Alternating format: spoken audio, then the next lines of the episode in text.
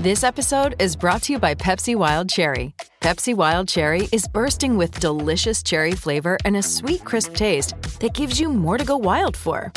Getting wild may look different these days, but whether it's opting for a solo Friday binge watch or a big night out, everyone can indulge in their wild side with Pepsi Wild Cherry. Also available in Zero Sugar. So grab a Pepsi Wild Cherry and get wild. Lucky Land Casino asking people what's the weirdest place you've gotten lucky? Lucky? In line at the deli, I guess? Aha, in my dentist's office. More than once, actually. Do I have to say? Yes, you do. In the car before my kids' PTA meeting. Really? Yes. Excuse me, what's the weirdest place you've gotten lucky? I never win and tell. Well, there you have it. You can get lucky anywhere playing at LuckyLandSlots.com. Play for free right now. Are you feeling lucky? No purchase necessary. Void where prohibited by law. 18 plus. Terms and conditions apply. See website for details. Hello, it is Ryan, and we could all use an extra bright spot in our day, couldn't we? Just to make up for things like sitting in traffic, doing the dishes, counting your steps, you know, all the mundane stuff. That is why I'm such a big fan of Chumba Casino. Chumba Casino has all your favorite social casino style games that you can play for free anytime, anywhere with daily bonuses. That should brighten your day a little. Actually, a lot. So sign up now at chumbacasino.com. That's chumbacasino.com. No purchase necessary. VGW Group. Void were prohibited by law. See terms and conditions. 18 plus.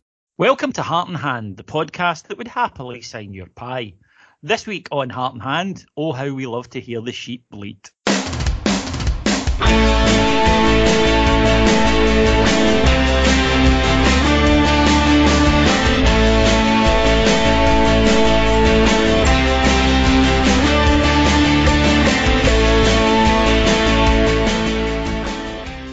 So, welcome to Heart and Hand, Rangers podcast. My name is David Edgar. I am your host, as always, and joining me this week is one of the very heavyweights of Heart and Hand. It's none other than the man with all the charm, Mr. Ian Hogg. Good evening, sir. How are you doing, mate? How are you doing? Uh, a, a, a wee win at last against that mob, and um, see when you say bleating, I hope we're going to talk about Derek McInnes. Well, we can't not. Um, it's a Rangers podcast, and of course, we will be talking about several. I, I thought very enjoyable parts from the match at the weekend. A good performance from Rangers, and as Hoggy mentioned, finally um, in Glasgow showing up against this mob and making them look like the ten men behind the ball jobbers that they are.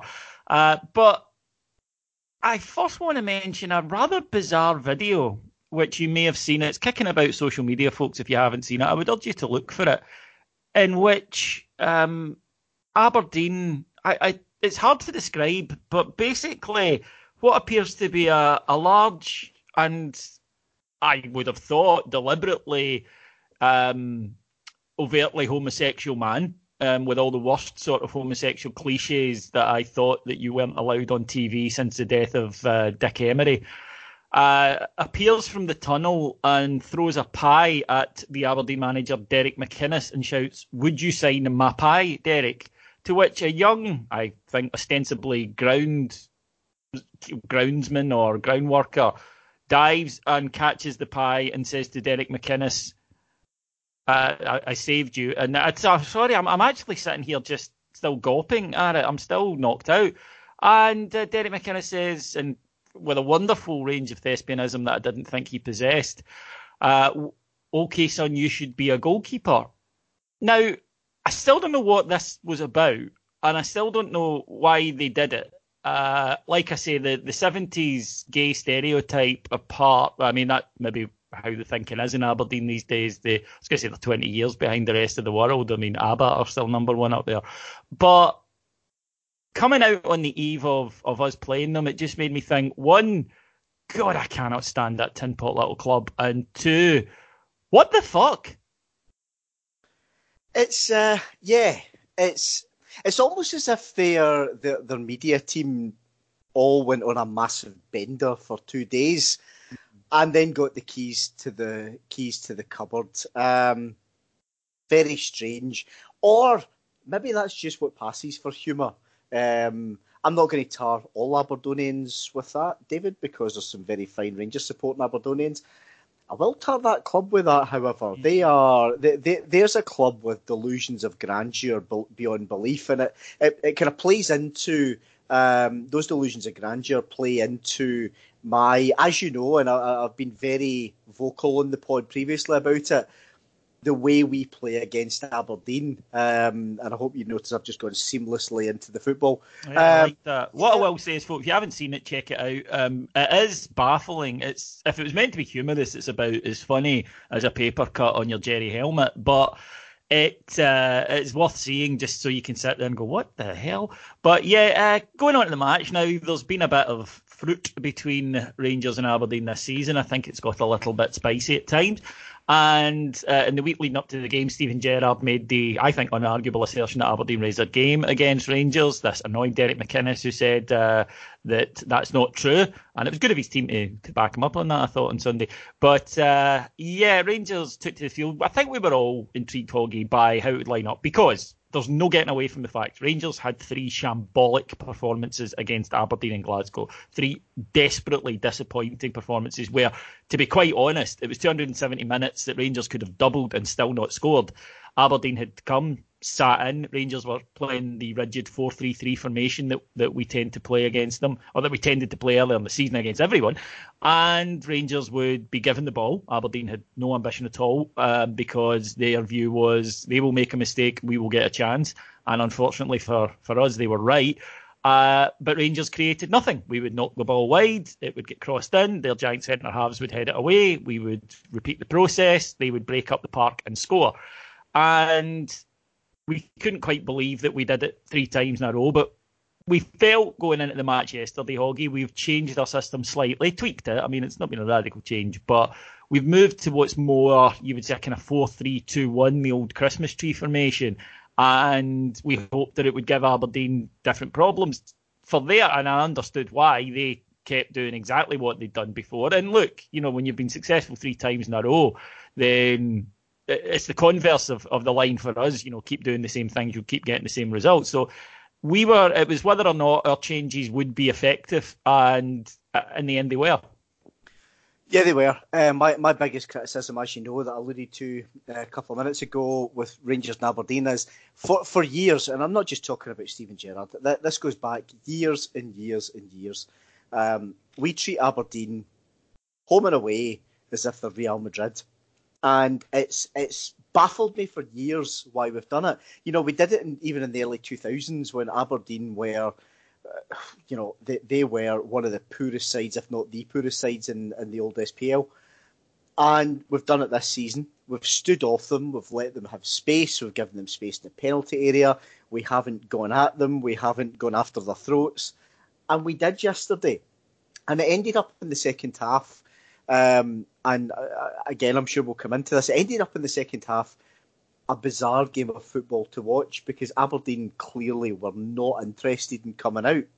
Uh, but, you know, focusing on us, we went after them. I think it took us about half an hour or so to really ease our way into the match because we, we, we didn't get an early goal. But what we didn't do was what we have done so often throughout the season is panic.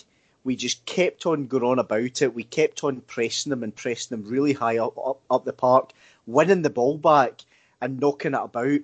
What I really liked though, David, was, and, and Candeias has done this the past few games as well, is Ryan Kent, who came in for Candeias. He is just, he's basically been given free rein. Go left, go right, drag them about and see if they'll go with you and open up the space. And when the space opened up, uh, opened up Scott Arfield went into it. Steven Davis would find him. Glenn Kamara would find him. Uh, Defoe would hold up the ball and bring in the midfield. It was quite a from about half an hour in of feeling our way into the match. I thought it turned out to be a seamless performance, and then the last half hour, Jesus Christ, it was like Harlem Globetrotter, Harlem Globetrotter stuff. Aberdeen simply couldn't get the ball. Not and and I should say, not that I think they actually wanted it. No, that's a fair point. I agree with you. The first uh, twenty minutes, half an hour, quite cagey. I think as Aberdeen were seeing, look, does it, you know the the fact they're trying something different, how's that going to work? And with us obviously having been aware, but of of what had happened before. But what I thought happened was Rangers just squeezed the life out of them. They they couldn't get through that midfield, which is so much more solid and, and creative. You know, uh, they they do offer a lot more in terms of trying to play through the middle. And as we gradually asserted the game, we moved them, and we haven't done that in the previous three matches in Glasgow. They, they their players could stick pretty loosely to uh, the, the, or sorry, pretty rigidly to their shape, knowing that we were unlikely to do much that was going to move them. Whereas because we were whizzing the ball about at pace, then going through the middle and yeah, going wide and mixing it up a little, that they couldn't just re- retreat into their formation and stay there.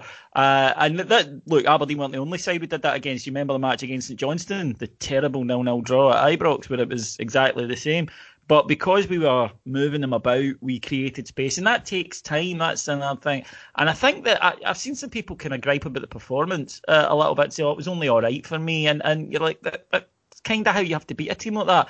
You're very unlikely to go out and beat a team with ten men behind the ball, and as Hoggy says, no ambition to play. Uh, by five six and scintillating football. It doesn't, especially if they're competent at that, which Aberdeen are.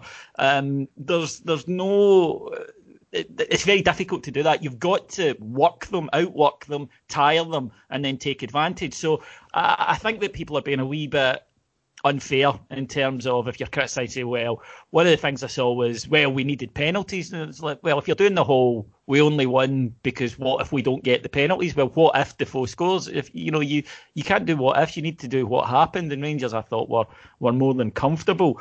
Now, a lot to unpack in the game itself first things first uh, was the the two penalty decisions. Now I sit in the main stand and uh, down at the Copland end, and I must admit both penalties I thought were fairly straightforward penalty kicks. Um, for the first one, Katic is the ball. The boy mistimes it slightly and stands on top of his foot. Uh, yes, Katic might go down uh, a little bit theatrically, but as we've been told and shown a thousand times, if you don't do that, you're not getting a penalty. So uh, for me, pretty straightforward. And he put the ball. Uh, James Tavernier steps up, bit of pressure on him, but he puts it away. We'll come to James Tavernier later. The second penalty. Now, I at the time I thought, oh, that's a Stonewaller, and that's why I think you've got to go with your first reaction to what the referee sees as well, um, because it just it appeared that he battered Katic in the face as the ball was going up. He um, puts his arm out and catches Katic, knocking him down. Thought it was a Stonewaller. And then coming out the ground, people were saying, well, Stevie G said he didn't think it was a penalty and that Katic was down too easy. Um, so I, you know, came home ready to watch it. Watched it last night. Watched it this morning. I've watched it from several angles, and I still think it was a penalty. Um, the first one, the first one's a penalty. No, no without a shadow of a doubt. Um, I have to say, Derek McInnes did a little interview for Aberdeen TV. Um, it's it's on Twitter where did they sign his pie? Um, no, there's no fucking chance they'd have a, a, minute to sign Derek McInnes's pie. You just need to look at the strain his shirt buttons are under to understand that uh, it wouldn't be in his hand long enough to get a fucking biro on top of. Indeed, and, and incidentally, Derek McInnes at every other ground in the country wears a trackie and a body warmer, and he pitches up at Ibrox in a suit and a jumper. I wonder if he's maybe um, subconsciously uh, he, he, maybe wants the job after all. But um, first, first one's a stick-on penalty, right? Derek McInnes comes out and then shows that managerial hypocrisy where he says he thinks Lewis Ferguson was fouled. He stays on his feet and he should probably have went down, and then he clips Katic, who goes over theatrically. Well, what, what, what do you want? Do you want players going down theatrically or don't you, Derek? It's a foul. Big, uh, you know, Katic. You've got to remember he's eight foot six, so he's going to look gangly when he's going down. He does go down a little bit theatrically, but it's a stick on. Um, the second one, I didn't think it was a penalty. I still don't. So, for anyone who thinks we always agree, David, there we go. Um, I, I, genuinely don't think it was a penalty. However, what I will say is Aberdeen are a team of giant hammer throwers who have basically bullied their way through games and elbowed people and barged them off the ball and all the rest of it. Think Scott McKenna in the first game when he got Morelos sent off. Um, so I'm not going to cry into my beer over Aberdeen being done for that one. I don't think they will. Honestly, I, I, I, people who listen to this show know that we'll come out and say we got away with one or that wasn't a penalty or whatever. But I, I still think that the boy, uh, I think he's he leads with his arms constantly, and you run the risk of doing that. But uh, anyway, the the yeah, the irony of, of Derek McInnes doing that was huge because in the first half, again, right in front of me, the, the boy they've got up front, Cosgrove, um, throw in, and Flanagan comes up behind him and sort of nudges into him, no no force at all. And Cosgrove does this where he sort of leapt up and flipped over. Um, and it was laughable, and the ref gave the free kick. But noticeably, in the second half, as he continued to do it, the referee told him uh, told them to get up several times because Aberdeen have several players who are really bad for going down the second they feel contact, and it's, it's been a problem for us uh, all throughout the season. So I, I, don't think you can complain, you know, the whole live by the sword, die by the sword thing. But uh, yeah, two penalties put away by James Tavernier, and what a season he is having. That takes him to 16 for the season from right back. Now, uh, he should have had a hat trick as well because he scored what again, I thought at the time was an onside goal. Uh, he was level, it should have been given. Uh, the whole benefit of the doubt to the attackers thing seems to have gone out the window from football, doesn't it?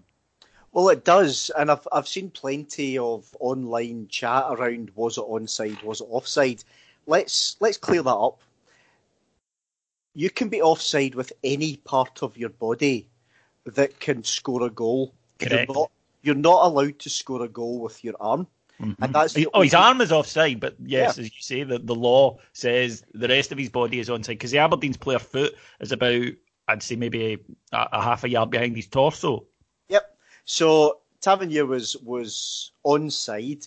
Um, actually, it's something I've, I've really seen all season, probably at any game I've watched in any country, David. That the whole benefit of the doubt to the attacker seems to have gone, and I do wonder if it's a case of. Um, uh, actually, you know, if even if VAR was there, the linesman would probably have just let it go, and then the TV can can uh, you know sort it out. So it's it's it's a strange phenomenon that VAR comes in, and then as I say, I, have I've rarely seen attackers get the benefit of the doubt all season. Aye, and uh, it was it was frustrating, but 16 goals from yes, a lot of them are penalties, but when people say that, some people I don't want to, to create a big straw man, but whenever there's a complaint about, yeah, but the penalties, you still have to score them. And it's not, you know, easy, especially under the pressure that you find yourself at Rangers. And yesterday, for example, had he missed that first one, then I think that it would have certainly caused a few jitters in and around the stadium. So he has had a remarkable season. Then you add in the assists, and I know that there will always be some doubts about his defensive capabilities, and he drives me up the pole on occasion, as I'm sure he does everybody else. But he really is a remarkably good football player. Um, I I see online stuff about you know let's take two or three million pounds for James Tavernier. Really? Um, don't get me wrong. He frustrated when when he makes a cataclysmic mistake like he did at Parkhead. That drives me up the wall. Of course it does. Um, but from the goals that he scores and if we examine his consistency over what the past four games, I think he's been terrific. I think he's been very, very good since we've moved to that um, narrower midfield shape. What it's doing effectively is having almost two supporting or defending midfielders, one of which can break forward when we've got the ball.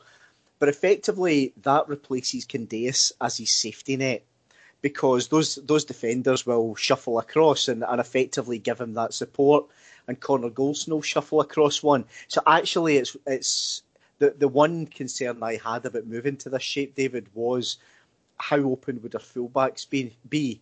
And we've played Hearts and we've played Aberdeen, and they've been pretty toothless and he's not been exposed. So for me, from from an overall team shape point of view, it's really worked.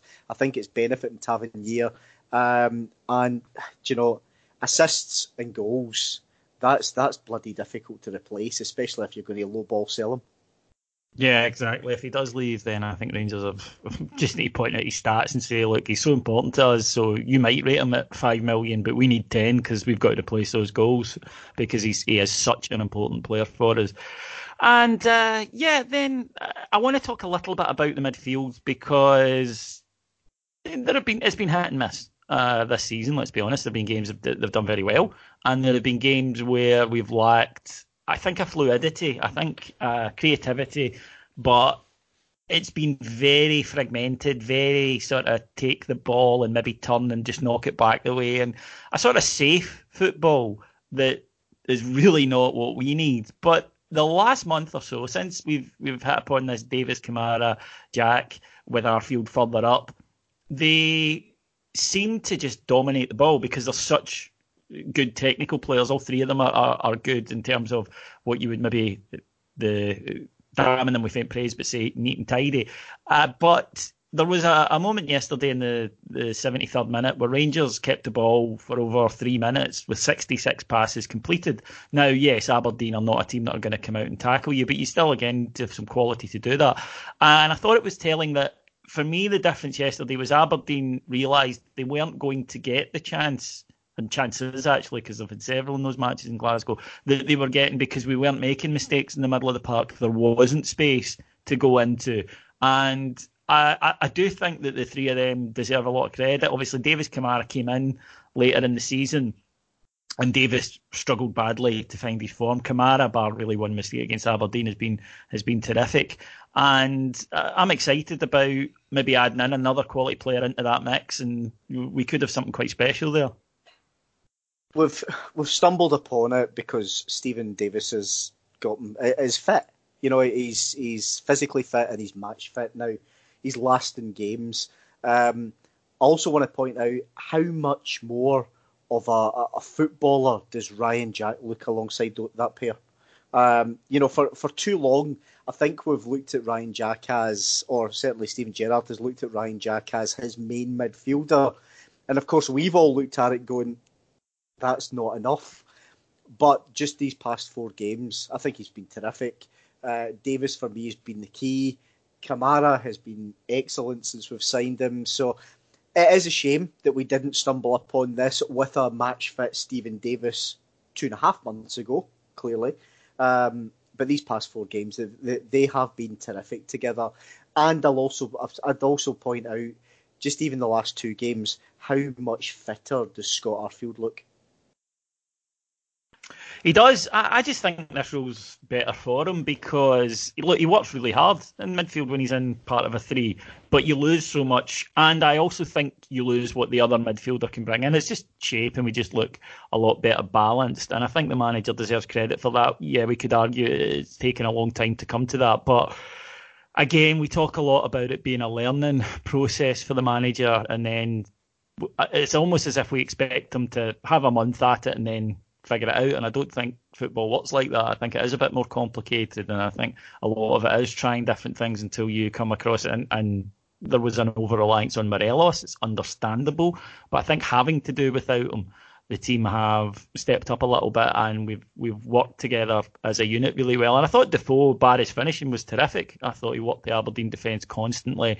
Um, he was a, a constant mess, uh, menace, and you know people had uh, suggested to me last week that it'll be interesting to see how he does against two big behemoths like that. Like it doesn't bother. He's come up against this before. There's nothing he hasn't seen in football. It was always a question with Jermaine Defoe as if he, he still had the legs and the fitness, and now he does have the fitness.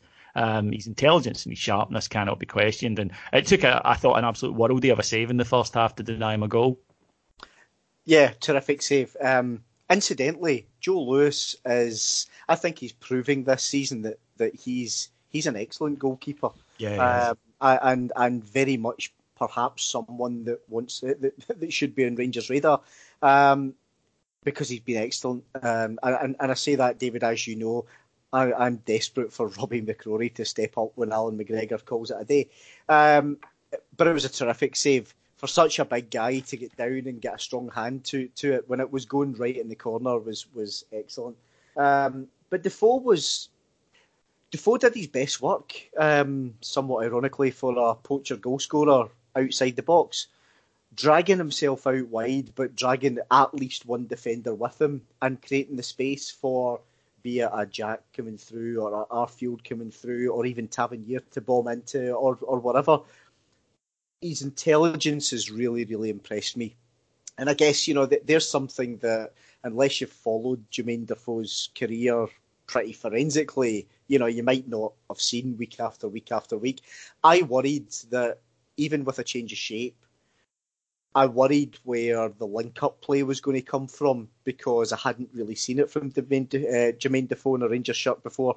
But these past four games, he has been excellent in terms of hold-up, bringing the midfield in, and scoring goals. Um, yesterday, didn't score any goals, but by God, they, they were they might be man mount, you know, men mountains at the at the back for Aberdeen, but they, they are not the most technically gifted nor the most mobile, and they they shat it every single time they got the ball. Now I've praised the manager there, and regular listeners will know I'm a huge Stevie G Mark, uh, a massive fan of his, and uh, have been criticised in the past for being too uncritical of him.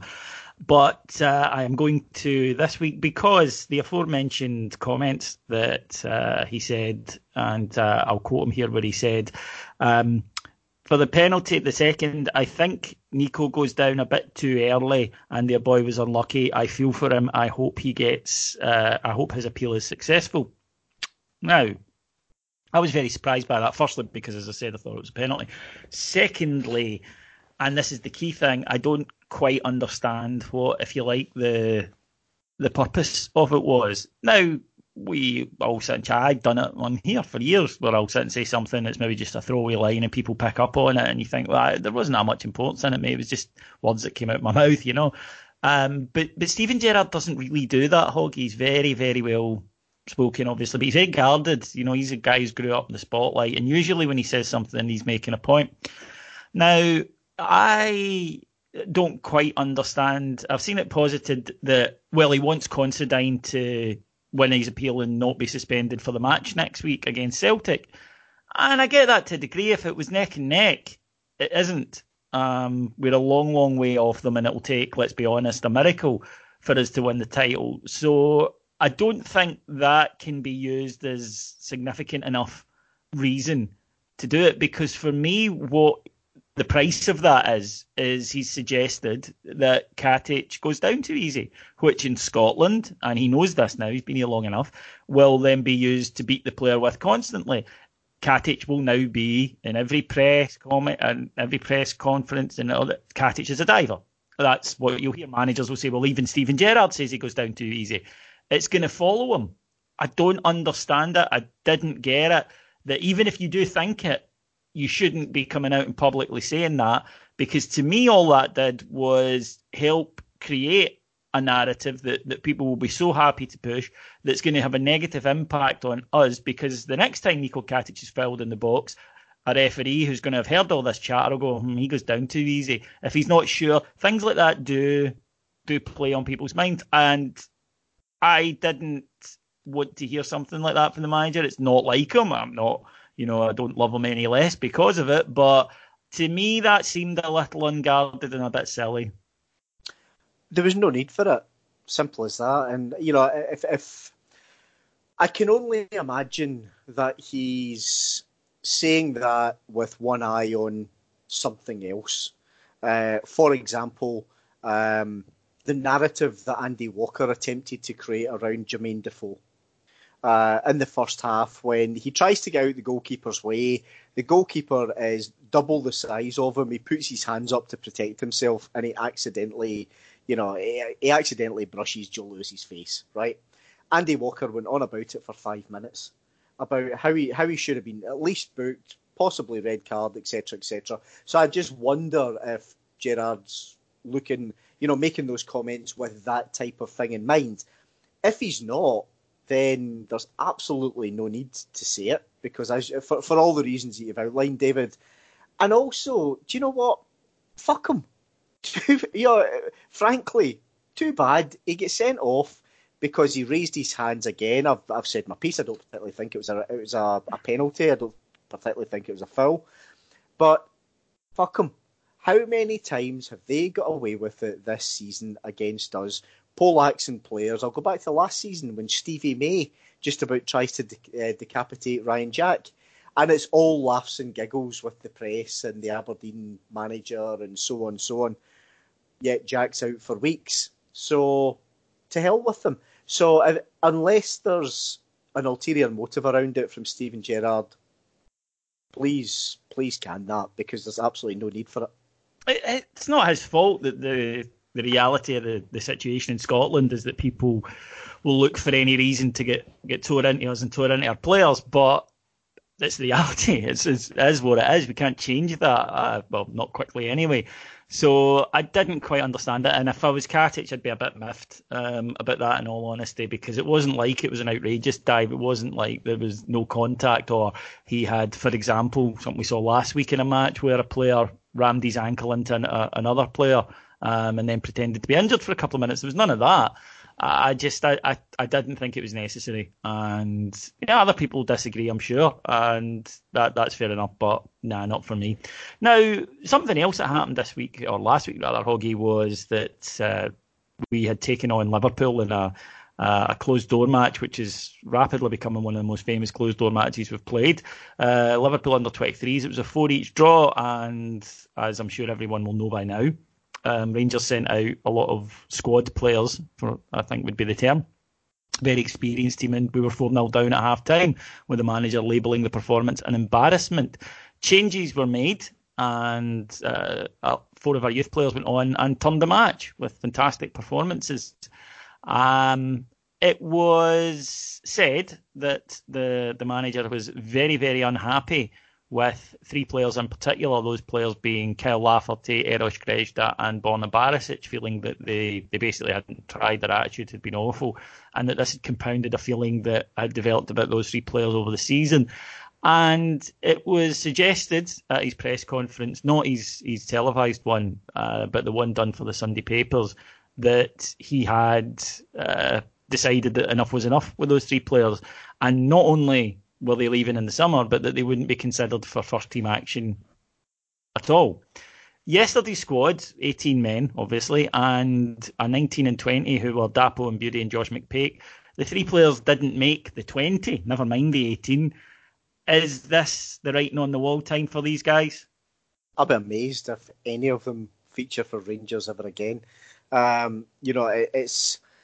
I think it's been alluded to throughout the season that there's there's problems in terms of work rate, desire, mentality, and so on. The one I'm surprised with, David, is Kyle Lafferty because he wanted the move back to Rangers. I felt as if he'd, he'd crawl over broken glass to get back to Rangers.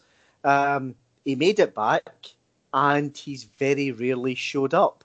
Now, don't get me wrong, Morelos' play, you know, performances have gone up so many notches that Kyle Lafferty was always going to find it difficult. But you know, his his time coming off the bench was getting less and less and less. And then, of course, Defoe signs. So you can only point to what the manager's seeing in terms of desire and uh, work rate, etc., and training and bounce matches is simply not enough. Um, and we've already heard from the manager that if he doesn't get that, you're not in the team. So Lafferty's the one that surprises me hugely, but I don't think he'll play for Rangers again. Um, the other two came with great high hopes. Barisic, if you remember, started brilliantly and then got a heavy challenge and he was out for a few weeks and he's quite simply never been the same guy again. It's almost as if it's spooked him completely. Um, Grezda, I don't think's even started. Um, I wonder if maybe Osijek sent, sent his brother or something like that. Don't uh, sign players who are carrying an injury, and I don't mean you know, oh he's got a, a slight strain and he's going to be out for a week. That's that's one thing, but guy hadn't played in two months, and he had to then first of all arrive at a new club, get to fitness. The problem that happens when that when that takes place is that fans judge him and rightly or wrongly, they make up their mind about the guy, which then means he's under pressure to perform he's never been able to get fit. Whether or not that's a, a, a lingering effect of that, I do not know. But you just don't take the gamble. It's not worth it to us. You know, it's just sorry, not the right time. We'll move on to a different target because it, it never works out when we do this. Um, very rarely, uh, well, maybe there are one or two examples, but very rarely can I think of, of guys who've stepped into the side and who've delivered when that happens because it just puts too much pressure on them. I think uh, it's not fair to ask them to come in straight after an injury and be at their best. And at Ibrox, more than maybe any other club in the world, you have got to hit the ground running. Um, Barisic, I think he, he's Jan Bartram. He's a new age Jan Bartram. He's a very talented player. You can see that. He just doesn't fancy the Scottish League, and that will happen. He's not the first talented player. He won't be the last. He's the type of guy I think who could go to another league, a better league, and do well. And we often scratch our heads at this and say, well, how come he can be a good player there and he can't it in our tin pot wee league. It's because our league is weird and unique and physical. I mean, you just need to look at the two teams we've played recently, Aberdeen and Hearts, to, to see what we mean by that. And I think Barisic is just doesn't want to be here. Nothing to do with Rangers as a club or an employer, but just he doesn't like the environment in which he's playing football and playing his trade. Um, and that's why he'll be going. Um, Lafferty, yeah, 100%. You would have thought that for him, he'd worked so hard to get the opportunity and then to actually get that second chance, something that meant the world to him, clearly did mean the world to him. And it's almost like when he arrived at Ibrox, he reverted to Kyle Lafferty version one instead of the Kyle Lafferty that had managed to rebuild his career and his life and bring him back. And that's it done now. He's you know he's he only had a two year deal.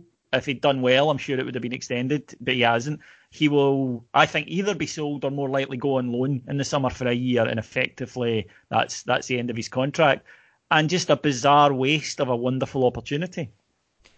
I think on um, quickly on Grezda first.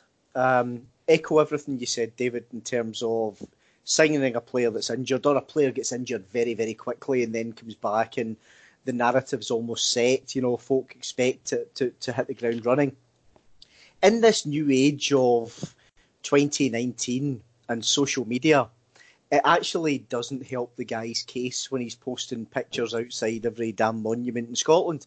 That doesn't help because folk, injured or not, folk think, oh, he's having a whale of a time on our dime and can't get himself fit. So it just that just extends that narrative. On on Lafferty, it's um, it's it's odd and it's sad, but just to pick up on what you said there, David, about you know he, he tried so hard, he's reverted back to Kyle Lafferty version one. Yeah, you know, and, and you would have expected him to, after he worked his balls off to get here and playing so well for Hearts, you would have expected blood, sweat, and tears. But maybe Kyle Lafferty version one is just Kyle Lafferty. Um, that maybe he just wasn't that good in, in, in the first place, or maybe he is very good and I, I, I genuinely do think he's a very good football player. And mentally, it's he he wants to be number one. That's how it strikes me with Rangers. Always struck me that at Hearts he wanted to be, be the number one striker.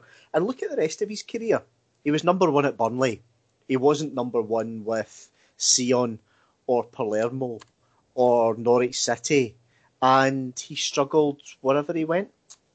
Yeah, it's hard to argue. Um, and just as I say, a waste. And hopefully he will. I don't know what now. I honestly don't. He's he's he's getting to that stage in his career where there's not going to be opportunities like this again, and, and it's just a shame. I, would hoped that it would work out this time. I thought he would contribute. I didn't think he would be the guy because obviously we've got Morelos, who's, who's a much better player, but I did think that he could contribute, and it's it's disappointing that it's worked out this way. And nice to see that Davis, who looked for different reasons like he was going that way, is is turning it around and starting to show us that form is indeed temporary and class very much is permanent. Okay, then moving on, Hoggy. Uh, last week saw the official release of the new kits. Rangers next season will have uh, a, obviously a blue home top, a red third strip. I'm told. I'm told the black and uh, grey strip is the away kit, but we'll see what happens with that. An all red third kit. Um, what were your thoughts on the three kits from Hummel?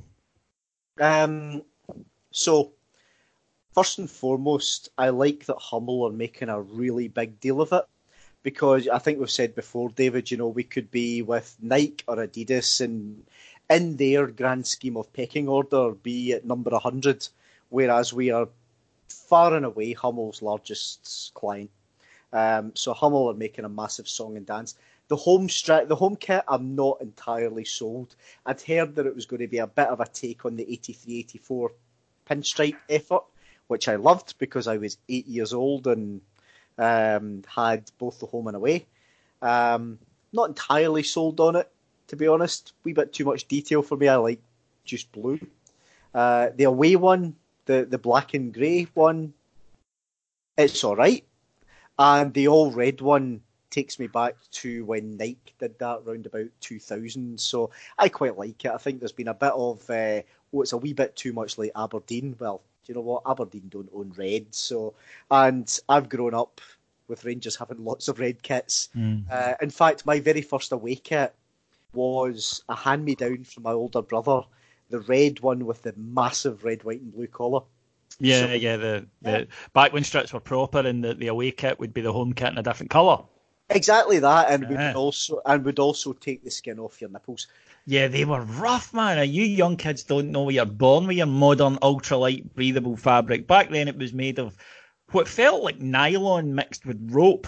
And uh, as, as Hoggy said, y- y- the reason that Scottish men grew hairy chests back, I'm convinced this is why, because I've got a very hairy chest. Uh, you've got a very hairy chest. People our age tend to. Uh, whereas your younger kids today, they don't. And I think that's what it was. We grew up as Waynes wearing these fucking things um, that, that rubbed our nipples to fuck, and our bodies went, I've got to grow some sort of defence against that. Whereas if you're growing up with all this lovely stuff, uh, you're not going to bother, and you're going to come out looking like a, a sort of baked bean, I think. But I, I like them, yeah. I like the, the third one, or the black one rather. I'm still convinced that's, it's the that's the third kit, but I, I really like that. I like the home kit. I'll need to see it close up to see because I think in photographs they exaggerate the detail um, and I don't think it'll be quite as clear and visible.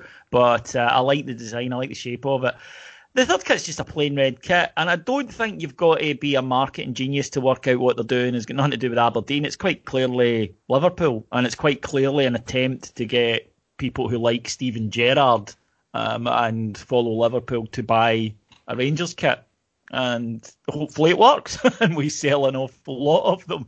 So I'm quite happy, but it did get me thinking because, as I've mentioned, I think on, on here before in the last couple of weeks, uh, I uh, love old strips and I'm a collector of retro kits, and I've, I've gone through a wee spell of buying some in.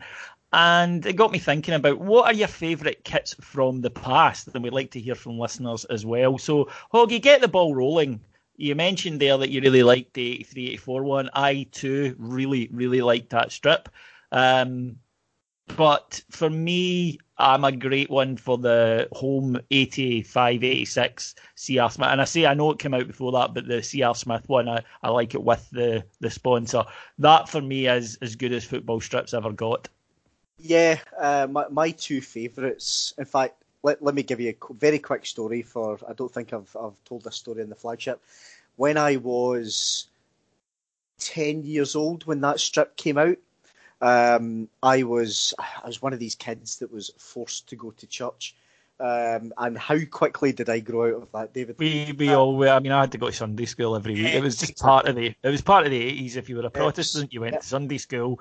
Um, and I'd imagine if you were some other faith or denomination, you went there. But I was from Coinning, and nobody else was of another faith or denomination. Indeed. So on, on Christmas Day, so uh, Christmas morning, I get up and lo and behold, Santa's brought the Rangers strip, full strip, and a new pair of football boots and shin guards. Christmas morning, uh, we, except my dad, who didn't go to church because he thought it was shite, um, we were all off to church. And the minister at the time in the Pollokshields Church of Scotland, um, basically he, he was right into telling stories to the kids and loved having the kids in the church. So basically said, on Christmas Day, bring your favourite, bring your uh, favourite favourite Christmas present. So I went to church on Christmas Day in full Rangers kit, shinnies, and uh, football boots. And another wee chap went with his new Bible. So um, yes, and I'll I'll give you one guess. And you'll probably only need one. Uh, did the minister prefer the full Rangers strip or the Bible? And the answer is not the Bible. um, so so yeah, that that one was excellent. But the other one that I really really loved, and it's both the home away, was the one that came after that. Uh, the the original wee squares Umbro Mm. one, um, modelled by Maurice Johnston. Yes, indeed. Uh, no, I love that one as well. It's a it's a classic. In terms of uh, away kits, what are your favourites there? For me, I love the Adidas kits in particular, but the uh, white away one is an absolute beezer. It was, but um, away kits for me are summed up by Davie Cooper and that Umbro strip with the V neck and the blue collar with the blue and red uh, stripe across it. Well, folks, uh, me and Hoggy are two old farts, so our kits were obviously going to be from back in the day. But uh, do you like any of the more modern ones? Perhaps you're a lover of that horrible 2004, 2005 strip. Oh, sorry, two, yeah, yeah, 2003, 2005 strip. Let us know uh, what your favourite one is, and we'll we'll see if that we'll get on a Hummel and we'll say this one. That's what. That's the one next year. That's the one that we're after. But uh, pre new kit available for pre-order on the Jers store online if you want to go and have a look at that. That'll do for me and Mr. Hogg this week. We'll be back on Thursday with Heart and Hand Extra previewing the match against Hibs this Sunday. But why wait? Why wait till then when you could be listening to a whole host of fabulous stuff over at patreon.com where Heart and Hand have their own channel and we put out minimum three shows every day, sometimes as many as five. And they do everything. We cover everything to do with Rangers. We cover most things to do with football, and we even cover a few other things to give you a laugh on top of that. It's very much worth what we charge for it, which is just one ninety nine per month for the basic uh, the basic package. So please come along and see if you like it. It's well worth checking out. Our thanks then to our producers in London, Mr. Mike Lee and Mr. Paul Miles, and my thanks to the ever wonderful Mr. Ian Hogg. Pleasure as everyone. Have a great week, everyone. I will talk to you again on Thursday. Until then, take care. Bye bye.